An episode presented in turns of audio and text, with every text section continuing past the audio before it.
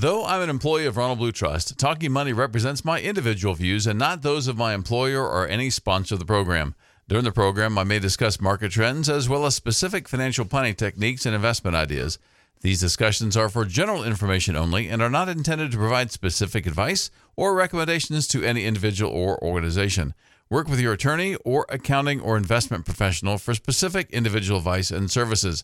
Any securities or investment products discussed on Talking Money are not insured by the FDIC, are not a deposit or other obligation of or guaranteed by any bank, and are subject to investment risks, including possible loss of principal amount invested. Good morning and welcome to Talking Money. This is Certified Financial Planner Professional Mike Miller, your host for today and every Saturday morning at 10 o'clock on Talking Money. so glad you're with us today. Got uh, some interesting information. I apologize right off the front, right off the top. Last week's uh, uh, program did uh, had some technical difficulties, so we could not get it recorded. So it's not going to be posted on the website. We spent about half the time speaking with uh, some folks from Miracle Hill talking about Miracle Hill in general, but especially about the upcoming Ninja Kids Challenge at the end of uh, August. And then spent some time talking about the market um, and trying to get make some sense out of that. But mentioned I would continue that this week, which we are going to do. We'll spend the day talking about what's going on in the economy and so forth. But you know, maybe your your answers will be solved if you play the lottery. So have you? They've been advertising or they've been showing on the news a lot of interviews and talking a lot about the lottery. It's up to this record $1.28 billion. Can you imagine $1.28 billion? Uh, you'd, you'd, not even be uh, close to what some of those, um, like uh, Elon Musk or some of those people are worth. You still you're still way short. You'd have to start investing in it really well to get that done. But I saw some interesting interviews where they were speaking with people. What would you do if you won?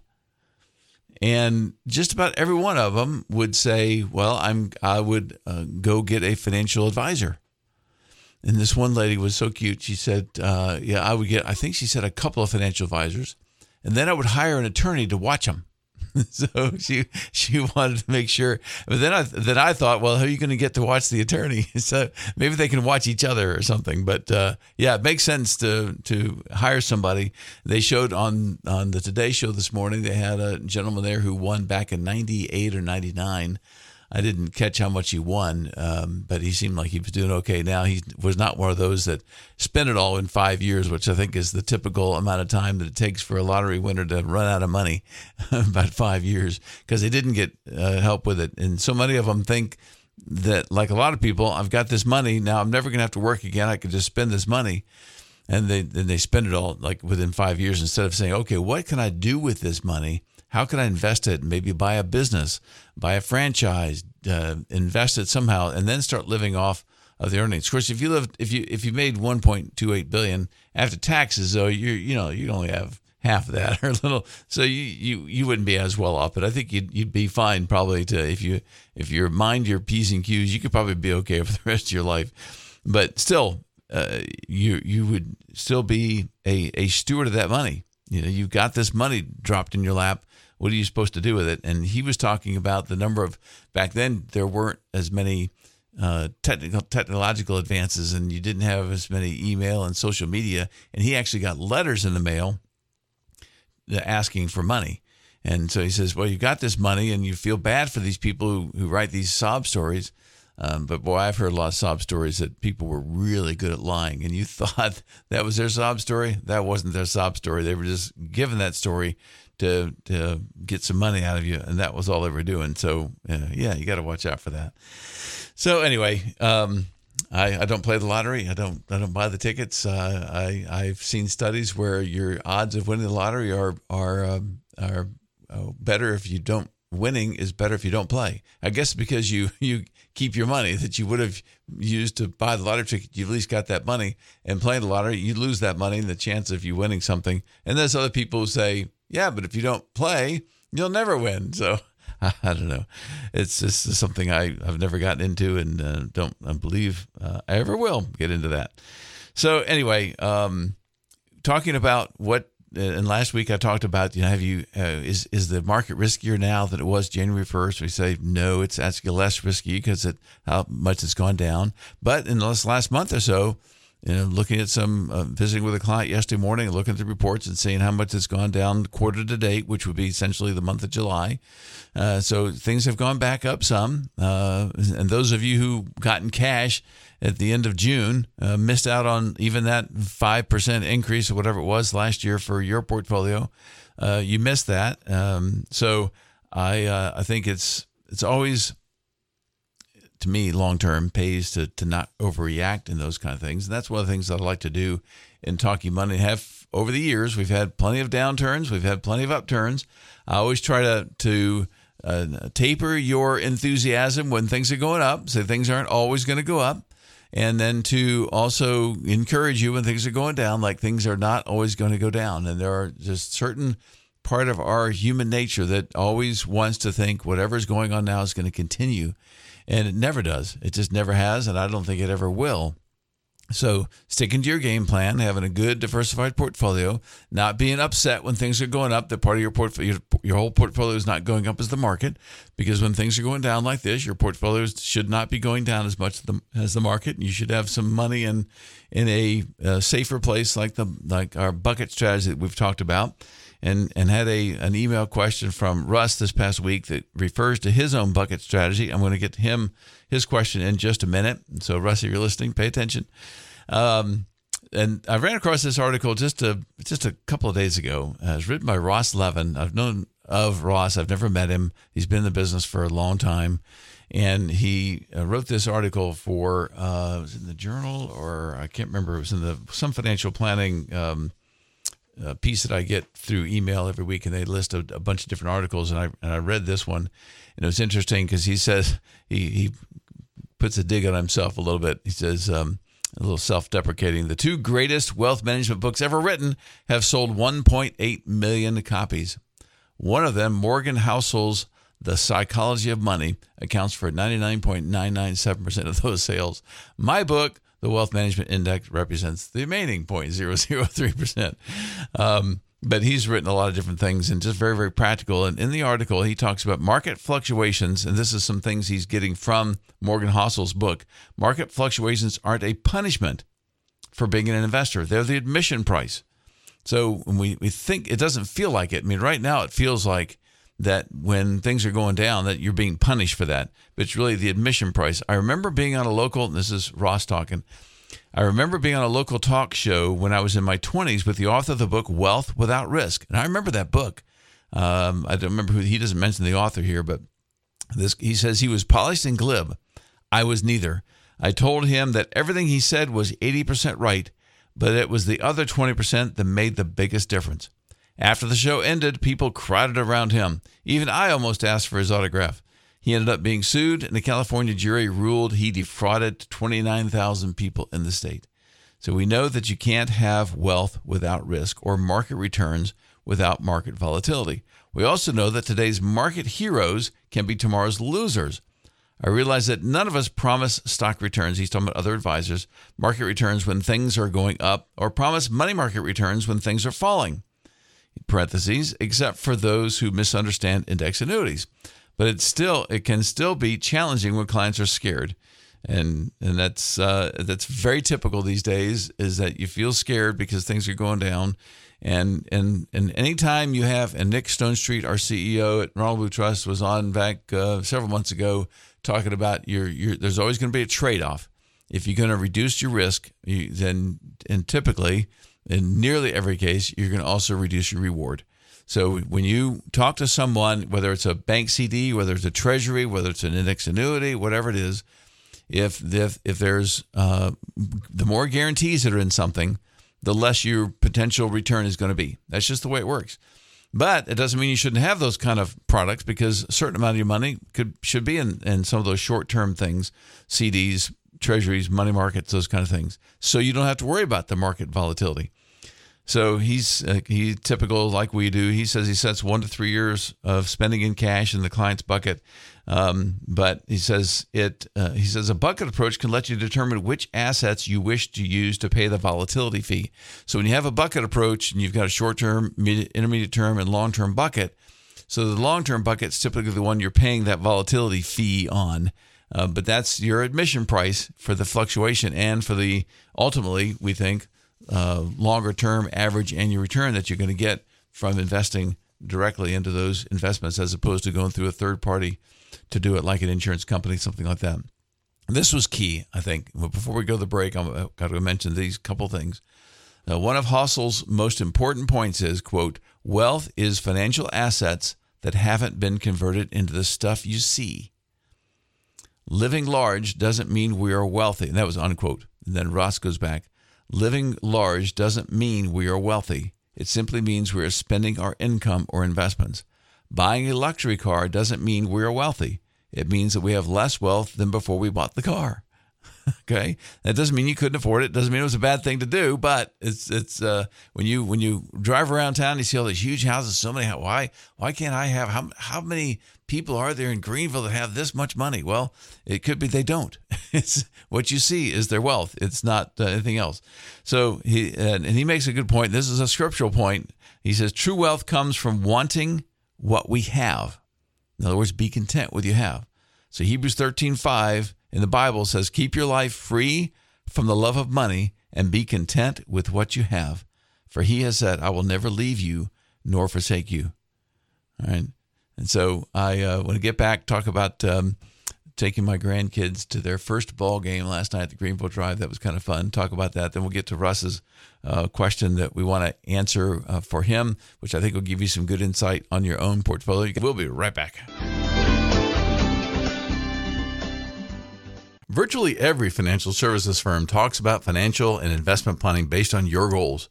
At Ronald Blue Trust, we can help you define your goals. And We'll do that from your personal cash flow to your income tax to your state and investments to help ensure that your decisions really do reflect your values. We incorporate biblical principles into our comprehensive financial planning approach. Our goal is to help you clarify your decision making and focus on leaving a legacy of financial, social, and spiritual capital. And whether we realize it or not, the decisions we make in life reflect our values and our priorities. Decisions we make today can have lifetime implications. There are rarely independent decisions. A comprehensive financial plan includes things like planning for short term cash needs, long term retirement, proactively minimizing debt, continually evaluating the tax consequences of your decisions, funding your child's or grandchild's education, and determining your insurance needs. No financial plan, however, is worth doing unless you actually implement your plan. Our process takes you directly from goal setting to the implementation.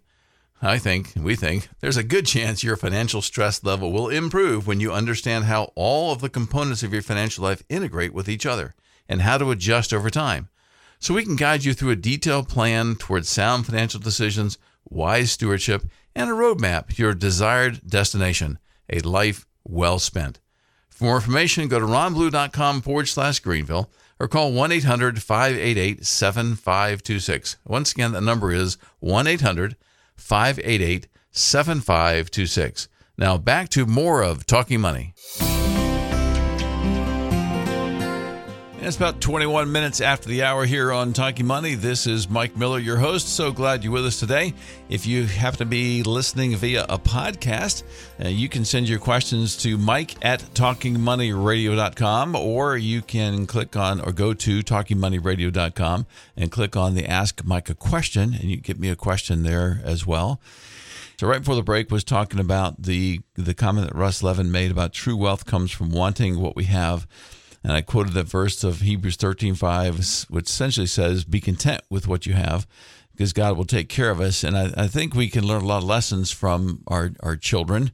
Uh, so uh, my son David and I went with our two grand, two of the grand boys, the older grandsons, uh, to, the, to their first Greenville Drive game, baseball game last night. It was it was warm, it, it was uh, muggy, um, but but we had a great time, and, and they loved it. They're, they're asking them what their favorite part was, and one was. Um, uh, seeing them throw the when they had foul balls and they got these big nets, and so it doesn't come to the stands very often. So seeing them throw the, the ball over the of the net to to have it so people could catch it, he kept wanting it to come his way, but he probably would have been scared to death if it actually did come his way. And the other one said his favorite ride was the trolley ride over. so the, the, the bus ride, trolley ride over. But you know, there wasn't a care in the world. Uh, they did. They weren't concerned uh, about their safety. They weren't concerned about what, where they were going to eat. They weren't concerned about anything about the that the evening. And, and matter of fact, of course, children most of the time are not worried about that. Uh, we we hope they shouldn't be worried about that, especially in America. Uh, but but uh, we sometimes forget that that's the way we should be reacting to our Heavenly Father. We've got a Heavenly Father that this verse quotes about that says we shouldn't be worried because He says He'll never leave us nor forsake us. So it hopefully will help you keep things in perspective when you start being panicky about the markets and and hopefully you know that that the wisdom that comes from the Bible and wisdom comes from the financial advisor who hopefully is getting his wisdom from the Bible and you've well diversified, which comes from the scriptures that you, won't be all in the market and that won't be a concern for you. Um, so I, I, just thought that was some um, some interesting observations. So got a, a text or an email from uh, Russ uh, who was asking some questions about his current cash situation.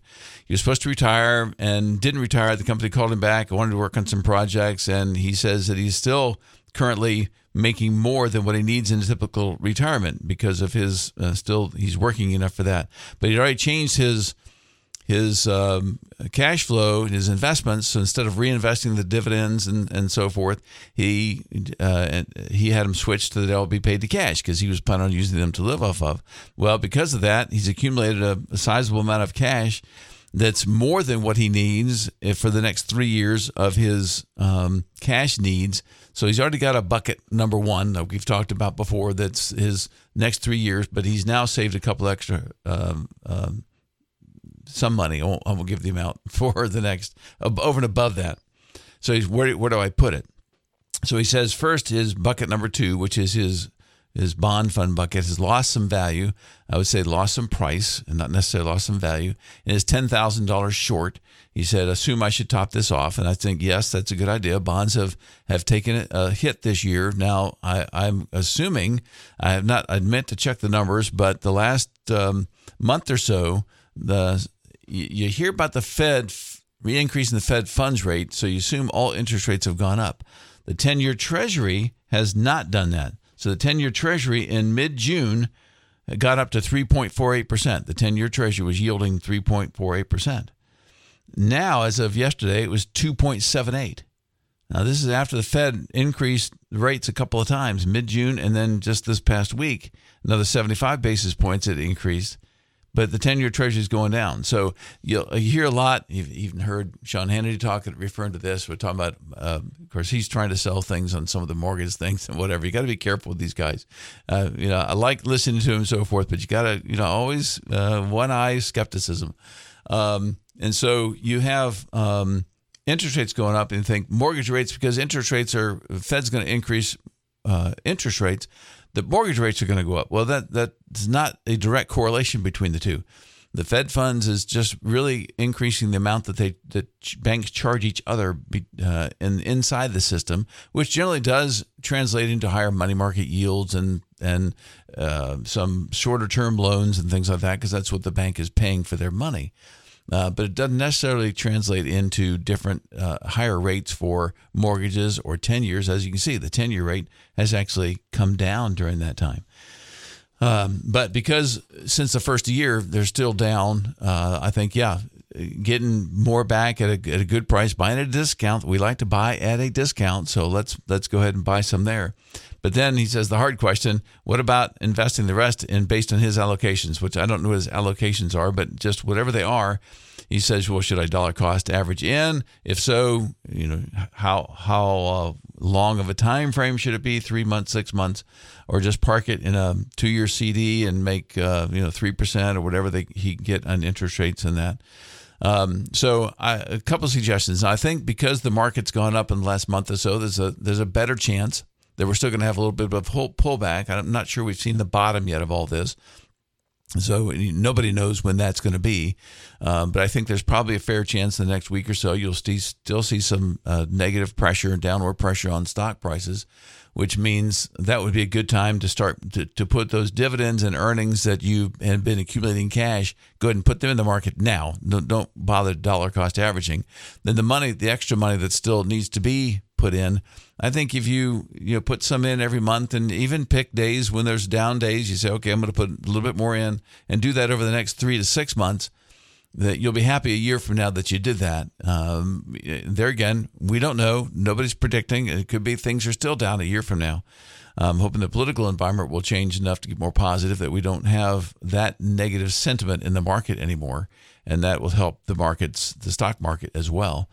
But I think reinvesting that over the over the time, and if and there's a, a big drop in the next uh, month or so, three months, you know, you're waiting. We've done that with several clients that say, okay, we'll invest. And it worked out well because we started this back the first part of the year. So well, let's not put it all in at once. Let's put it in over the next 12 months. But then as we have some some bigger days and weeks of downturns, that's when you accelerate a little bit. Yeah, it may go down more. That's fine, but you still are at a better price because you're looking at at the at a bet. You're not looking at the best price. You're looking for the better price, and now you're getting better prices than you you did before. And even putting more in instead of a, a CD ladder, I think more in the bond funds because of the recent downturns uh, is a better place and probably will make more money. Not putting some of it there, you know, say a third of what you have maybe in something like that, but the rest of it putting it in uh, in more of the stock markets and also putting it some in in some of these bond funds that have had uh, you know 10 12% decline since the first of the year you're getting at those at a pretty good price. And that's kind of an unprecedented price for those unprecedented discount for those that that uh, would theoretically should mean that yes over time that's going to be a, a good time to get into them and you look better uh, a year from now two years from now five years from now and so forth. And even some stock funds uh, we'll talk some more about this but uh, like value stock funds and looking at some client reports only down like 1.5% for the last 12 months. So they actually did better than some of the bond funds. All right, when we get back, we're gonna gonna start digging into the recent economic review and outlook that the Ronald Blue Trust investment uh, strat, uh, strategy team has put together, uh, and so we'll uh, look forward to that as well. We'll be right back.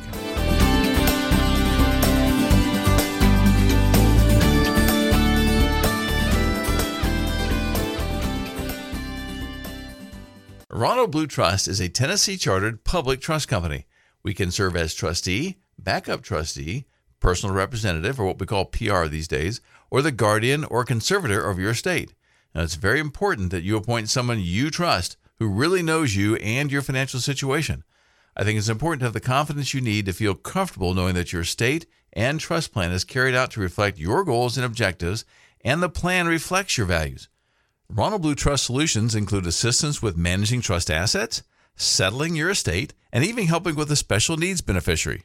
Those of you listening who have been the beneficiary of a trust know how important it is to choose the right person or institution to help navigate the duties as administrator of the estate or trust. It's not unusual for someone to name family members or even close friends as trustee of their personal trust. You need to be as certain as you can be that this responsibility is not going to weigh too heavy on them or their family, especially at this already difficult time. If you are dealing with challenging family dynamics or complicated family structures, or perhaps your beneficiaries will need help managing their finances, and I don't mean just the investments, but overall cash flow, tax planning, and more, or if you have some very specific wishes that you want to be sure are carried out at your death, or maybe you have a current trustee relationship but you're unhappy with the fees or the relationship, give me a call. It's worth at least a conversation. This is Mike Miller. Call me at 800 588 7526 or send an email to mike.miller at ronblue.com. That's 800 588 7526. I look forward to speaking with you. Now back to Talking Money. About 25 minutes before the hour here on Talking Money, this is certified financial planner professional Mike Miller. If you're listening via podcast, uh, you send that email to mike at talkingmoneyradio.com or click on the Ask Mike a Question when you go to talkingmoneyradio.com. Just a reminder, we have uh, the other broadcasts that we've recorded and put on there on many, many different topics. Last week didn't get recorded because of technical difficulties, so apologize for that. But most of them are on there, so you can search by topic and find out more information about whatever it is you want to, uh, to learn more about for on, on that regards to money, related to money uh, with no sales agenda, even on the program. That's that's kind of my tagline: is that the answers you need without the hidden, oftentimes, uh, sales agenda, uh, the sales pitch. We don't want you to get the sales pitch. We're not selling anything here. Want to make sure that you get the information that uh, that you need uh, as objectively and unbiasedly as you possibly can.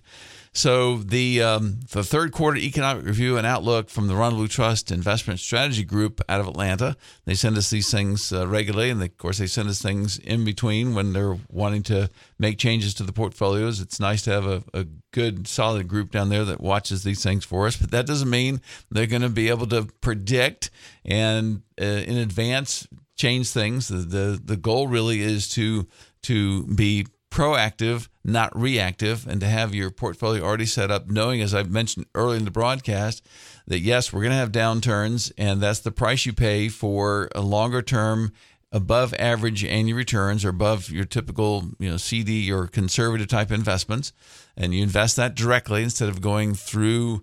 Uh, an insurance company who's that's what they're investing in typically is good high quality bonds uh, rarely stocks But they're investing in, in some bonds and then they you know, pass on some of the gain to you. Well, go direct, and I think you make more money that way. But one of the things they're talking about, of course, on the on the Federal Reserve, they they really want us to get a soft landing. They're trying to to tame inflation, uh, and I, I think it's unfortunate because some of that inflation, personally speaking, here has been caused by the current administration's uh, energy policies that if that they hadn't changed those, uh, that wouldn't have started a chain reaction in a lot of other things. But fortunately, we've seen some of the gas prices, energy prices come down.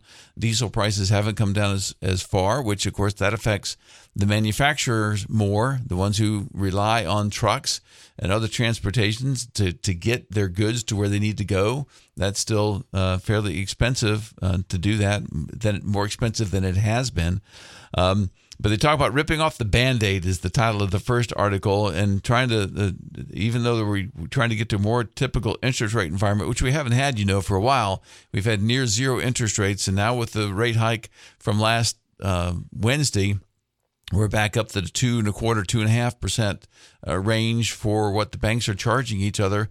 That's highest it's been for a while, but uh, it's still uh, lower than, than typically. You look back in history, the economy did just fine when interest rates were at three and a half, four and a half percent. And the Fed's trying to, I think, get to eventually a, a three and a half percent rate by the end of the year. And they may change that depending on how other statistics come up. Um, but, uh, you know, are we in a recession? Well, you know, if you go by the technical term, yes. We've had initially the preliminary uh, estimate for the second quarter was negative, like half percent, 0.8 percent. But that's just the the preliminary one. You know how many times they changed that? They they changed it several times. We don't know if it's always if it's going to continue to be negative as they revise it. But right now it's looking like. But it's kind of tough to to have a, an official typical recession when you have the unemployment rate so low and you have rising corporate earnings. Um, this is nothing like what we had in the Great Recession back in 2008 uh, when when you had the banking crisis that was so severe back then, and things really did look like the sky was falling then. Uh, now we have different issues with supply chain issues, with the Fed, uh, the debt being so high, and, and it, well, one political comment with them trying to get this last bill, this what 350 billion dollar bill to help climate change and help these other things they want to help. A lot smaller than it was, but in Manchin's even going seems to be going along with this one.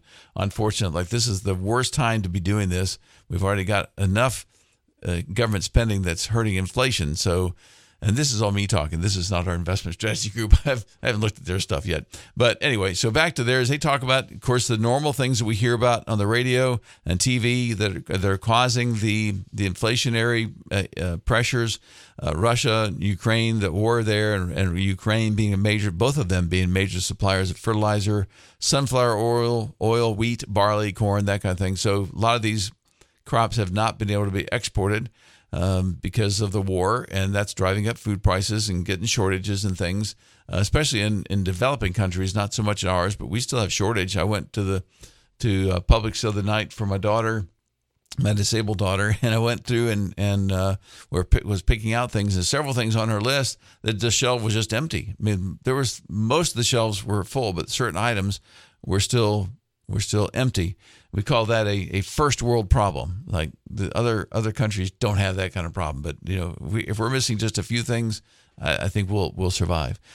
So inflation's still running hot. Uh, the second part of this article and talking about the, the, the CPI. Now the the PCE, the personal consumption expenditure, is what really the Fed looks at more so than the CPI when they're trying to determine uh, how to adjust the rates.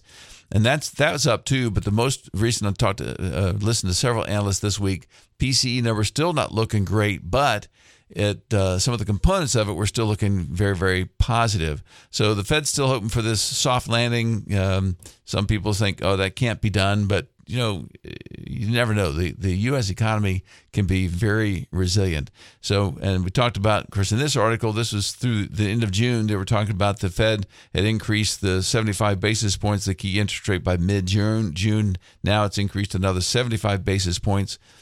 Uh, which is three quarters of 1%. So 1% is 100 basis points, just to give you another little lesson in, in some of the things they talk about that they don't necessarily explain what they're talking about. Um, so the um, uh, magic rate they're looking for, it looks like, uh, according to our people, 3.4% by the end of 22, um, which is much higher, of course, than what it was in earlier this year. So the Fed's not predicting a recession. Um, they are trying to reduce their balance sheet because it's it more than doubled to nine trillion with a T uh, in in uh, two years plus as a result of the actions taken to support markets during the height of the pandemic. So in, behind the scenes, the Fed's doing things to try to make sure there's plenty of liquidity in the market. So, what about asset class performance, which means what type of investments are doing the best? So, in June, the S&P 500 uh, entered officially entered a bear market, going down 20 percent. Uh, and of course, this one doesn't update it since then, but the market's come back up since then, so it's not in that bear market territory anymore. The market, the CBOE Market Volatility Index, what we call the VIX, uh, that was 50% higher during the second quarter, which means, and, and we could feel that, right? This, the volatility was a lot more than, than what we're used to. Um, and bonds, as we talked about earlier, have gone down. Uh, so down 10 point. The, the, the Bloomberg aggregate bond index uh, was down 4.7% in the second quarter. The first half was down 10.4%. Highly unusual. It's very rare for that uh, that to happen. Um, and so I looked um, at, and they've got a chart here. Uh, we've got a chart here that shows year to date what the returns were for commodities, gold, uh, diversified bonds, emerging markets, international developed markets, and U.S. stocks. So U.S. stocks the winner, down 20% year to date. International developed stocks uh, down 19.3, and emerging market stocks down 17.5. Diversified bonds down 10.4. Mentioned that gold down 1.5 and and so I, I, guess you could call that somewhat of a hedge because it was down a lot less than the markets.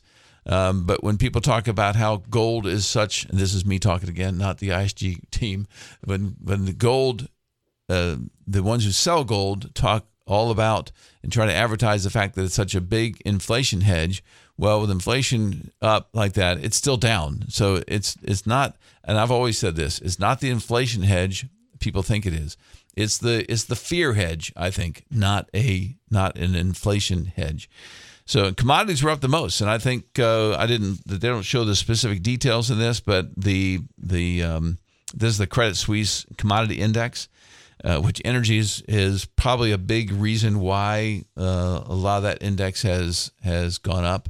Of course, oil prices have gone and so forth, but uh, still the the inflationary pressures we had uh, with gold, I said earlier, still they declined.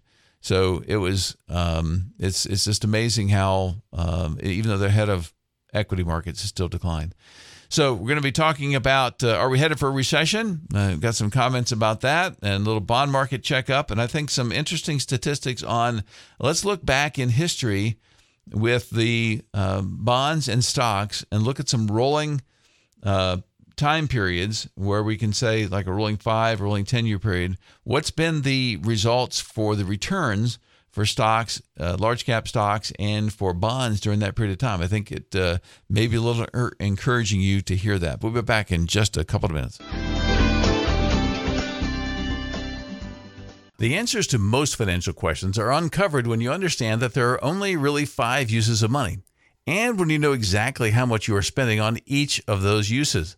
At Ronald Trust, our comprehensive financial planning process helps you plan for living expenses, debt, savings, taxes, and giving. Well, let's focus on saving for retirement. Planning for retirement is much more than a magic number that answers the question most people think of retirement planning how much is enough? You need to know the answer to that question, but other questions are important to consider as well. Questions like How will I determine what my next chapter is? How can I use my savings and investments in a tax efficient manner? How will inflation, investment returns, and personal decisions impact my time frame? As you approach retirement, don't look at it as an end, but rather as a beginning. We don't sell any products at Ronald Blue Trust. We are fiduciaries whose only desire is to help clients be the best stewards they can be with the resources God has given them. Ronald Blue Trust is pleased to sponsor Talking Money because we want you to get the answers to your questions about money with no hidden agenda to sell anything.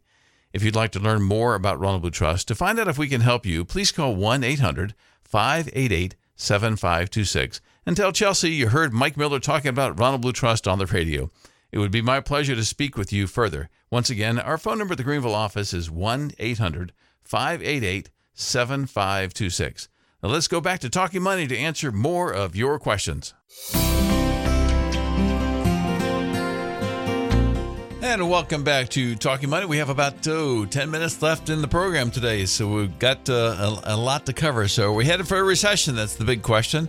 You know, a lot of investors are concerned. We got inflation spiking, stock and bond prices, the markets are struggling, a lot of geopolitical uncertainty. We all know about that. And the Fed, of course, is, is starting to aggressively uh, rate uh, hike rates, and so you know it's certainly possible that we could do it. It doesn't feel like it yet, just because I, as I said earlier, you've got the the job market is strong, and you've got um, the the companies still are having uh, uh good earnings. The the uh, yield curve did invert for a little bit, which means that the ten year rate actually went below the two year rate for just a brief period of time, but it's now you know, it's, it's not inverted anymore.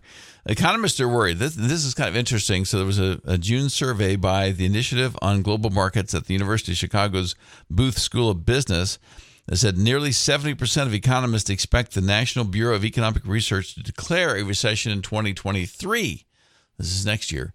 And then the article goes on, or our report goes on. That said, it's far from a foregone conclusion most U.S. consumers have excess cash, helped by the pandemic savings, and so far, uh, which was really because we had a really good retail report last week.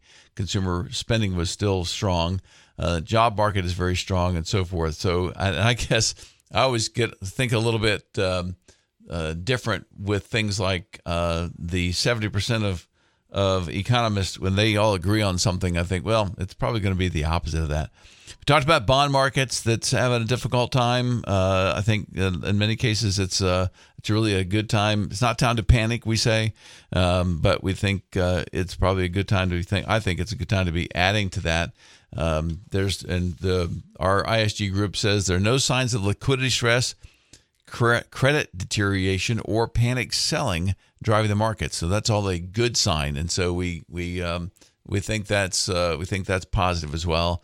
And even if the markets we say continue to rise from here, the current yields, which seemed to grow quickly near the end of the quarter, especially for corporate bonds, will serve as a greater buffer for returns this time. So uh, we'll, we'll, try to get to some stock um, updates here too. But uh, we've got uh, Mike calling us here from Clemson. Good morning, Mike, and welcome to Talking Money. Oh, yes. Hey, thank you. Hey, I just had a question. I'm, yeah. I'm not an expert in this stuff, but I was curious about, uh, you know, with the president and uh, the current administration, they shutting down the pipeline that was controlling a lot of our, you know, I guess oil and and so forth, and uh, then they, you know, are accepting oil from other places, I guess Iran and and other places, right, uh, so forth, and then sending some of the reserves over to China when and we're having this desperate time, and different things along that line causing the energy crisis and forcing their way. Um, and it appears like you know with things even possibly as looking behind the scenes, uh, that they're trying to actually cripple the the economy. Um, if they're doing this on purpose, you know, basically, how does this affect us? Uh, it, it, appears like they're trying to fundamentally change the country from a type of capitalistic type of country where everybody has freedom to type of a socialism type of deal. And um, you know, what should we do? Uh, hopefully, things will change in the near, you know, next few years. But, but uh, you know, it's going to be rough for a while. And um, what is your position on how people should, you know, treat this? Uh, what they should do? Well, I, I, think you're right on a lot of those points. Uh, and I alluded to this earlier about the administration's policies on energy, which would include canceling the Keystone Pipeline, and which uh, which if we had approved it back way back when, it would actually be helping the energy crisis now. But then you've got a, an administration currently that that has already been been very outspoken about being a an enemy of fossil fuels. Period. Uh, and so, and right now, we just, you know, the U.S. has done such a good job of using fossil fuels and getting them cleaner and cleaner. It's not really as much of an issue as they're making it out to be, I don't think. Um, yeah. But but uh, I'm a little more hopeful maybe than you because I think that um, uh, I'm, I'm hopeful that the November elections, which are just a couple months away, will mm-hmm. s- essentially help stalemate the the government. That uh, they won't be able to continue to, to draw us away from the capitalistic uh, principles and policies that have made this country great, and that and then yeah. will change everything in just a couple years. But at least we'll we'll slow it down or stop it in, in just a couple months, I hope. And so, and that's that's a positive thing. But I think from a personal standpoint, that really all, what you can do is try to take advantage of that. So you, you invest if you invest, especially even in the energy sector, just be well diversified, but keep enough money uh-huh. aside that is not in the markets. Uh, and and I think another big part is just to uh, reduce or eliminate your debt. Uh, and I think that from a personal standpoint, that's one of your best ways to help not be affected by some of those uh, negative policies that you'll see coming out of out of Washington. So that's just a couple thoughts anyway. Well, thank you very much. All right, Mike. Well, thanks for the call. Hope you have a great weekend. Okay, you too. Okay, so Mike from Mike to Mike. Uh, so yeah, so the the markets are are uh, are different, of course, and the the I think you got to be careful making decisions on, on your longer term plan based on what the current political environment is. And and from what I've seen, some of the people who are most upset and concerned with the current administration, the current policies, uh, are the ones who are the most most conservative. Uh, maybe further from uh, further right, the far far right, very conservative people. Um, but that's because they're so concerned. I saw this back when Obama was about to be elected, and, and even elected the second time. I mean, people were having just uh, severe stress attacks because they were so concerned about what he was going to do. Um, but things turned out okay. You know, I mean, we, we, we kept we keep on going despite of who might be in the in the White House at the time. So be careful making your your plans or changing your plans, longer term plans based on that. Uh, so looking real quickly at the um, rolling periods of, of, of bonds and of stocks. So we're using the the um, uh, U.S. Intermediate Term Government Bond uh, Index, um, Bloomberg's, and then the large uh, U.S. large in, uh, stack uh, stocks, which would be the S&P 500. So if you go over uh, several different types of rolling periods, so if you get to a five-year rolling period, the chance of a in the past the chance of a bonds having a negative period of time is 100% not happening uh, over six months, it's 83% chance, and one year, it's a 90% chance. So we're in that environment now, but longer term, uh, I fully expect that we'll get more, uh, we'll be closer to these other averages. So stocks, which is the the part everybody's is more nervous about, uh, the percentage of positive U.S. large cap stock rolling periods so if you just have a six month times is 71%, uh, one year 75, close to the same. Three year rolling average 84% chance. Five year 88, 10 year 98, 94.89. So it's a 95% chance on a 10 year rolling periods that there's going to be a positive large cap stock return. And then 15 year, it's 99.8. So it's nearly 100% chance that over a 15 year period, that rolling 15 year periods, that it's going to be a positive rate for you. So it's and, and keep in mind that the stock market is not just the S&P 500. There's there's you can divide the equity market up by value stocks and growth stocks. Growth stocks had done well for, for years, really. Value stocks had not. Value stocks have performed much better over the last 12 months, uh, uh, looking at the value index versus the growth indexes. And, uh, and our Plan First, as well as Ronald Blue Trust, have always leaned more toward value I just think long term it's a safer way to invest in the stocks and is it a better potential return. It just hasn't been the case for a while. But those things go in cycles like that. But you can't you can't forget some of these other areas that um, and when you look at what's happened in the last year, really look at the small company stocks and in emerging markets. Some of those that have done the the worst, they're they're down the most during that time. Look at those as being the better potential opportunities going forward because they have the best discounts. They're they uh, have the best sale prices of of any of them that are out there.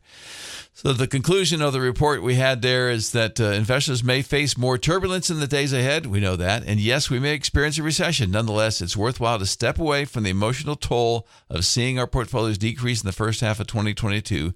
Take a deep breath and note that much of the pain is likely behind us hopefully we've ripped off, off the bandage and we're ready to heal, which is a nice way to look at it, I guess. All right, so there's a lot more information. I've got a whole stack of stuff we go to, but we're not, we don't have time to do that today. But if you've got a personal question you want to ask me, see if we can help you. 800 588 7526 is our number at the office.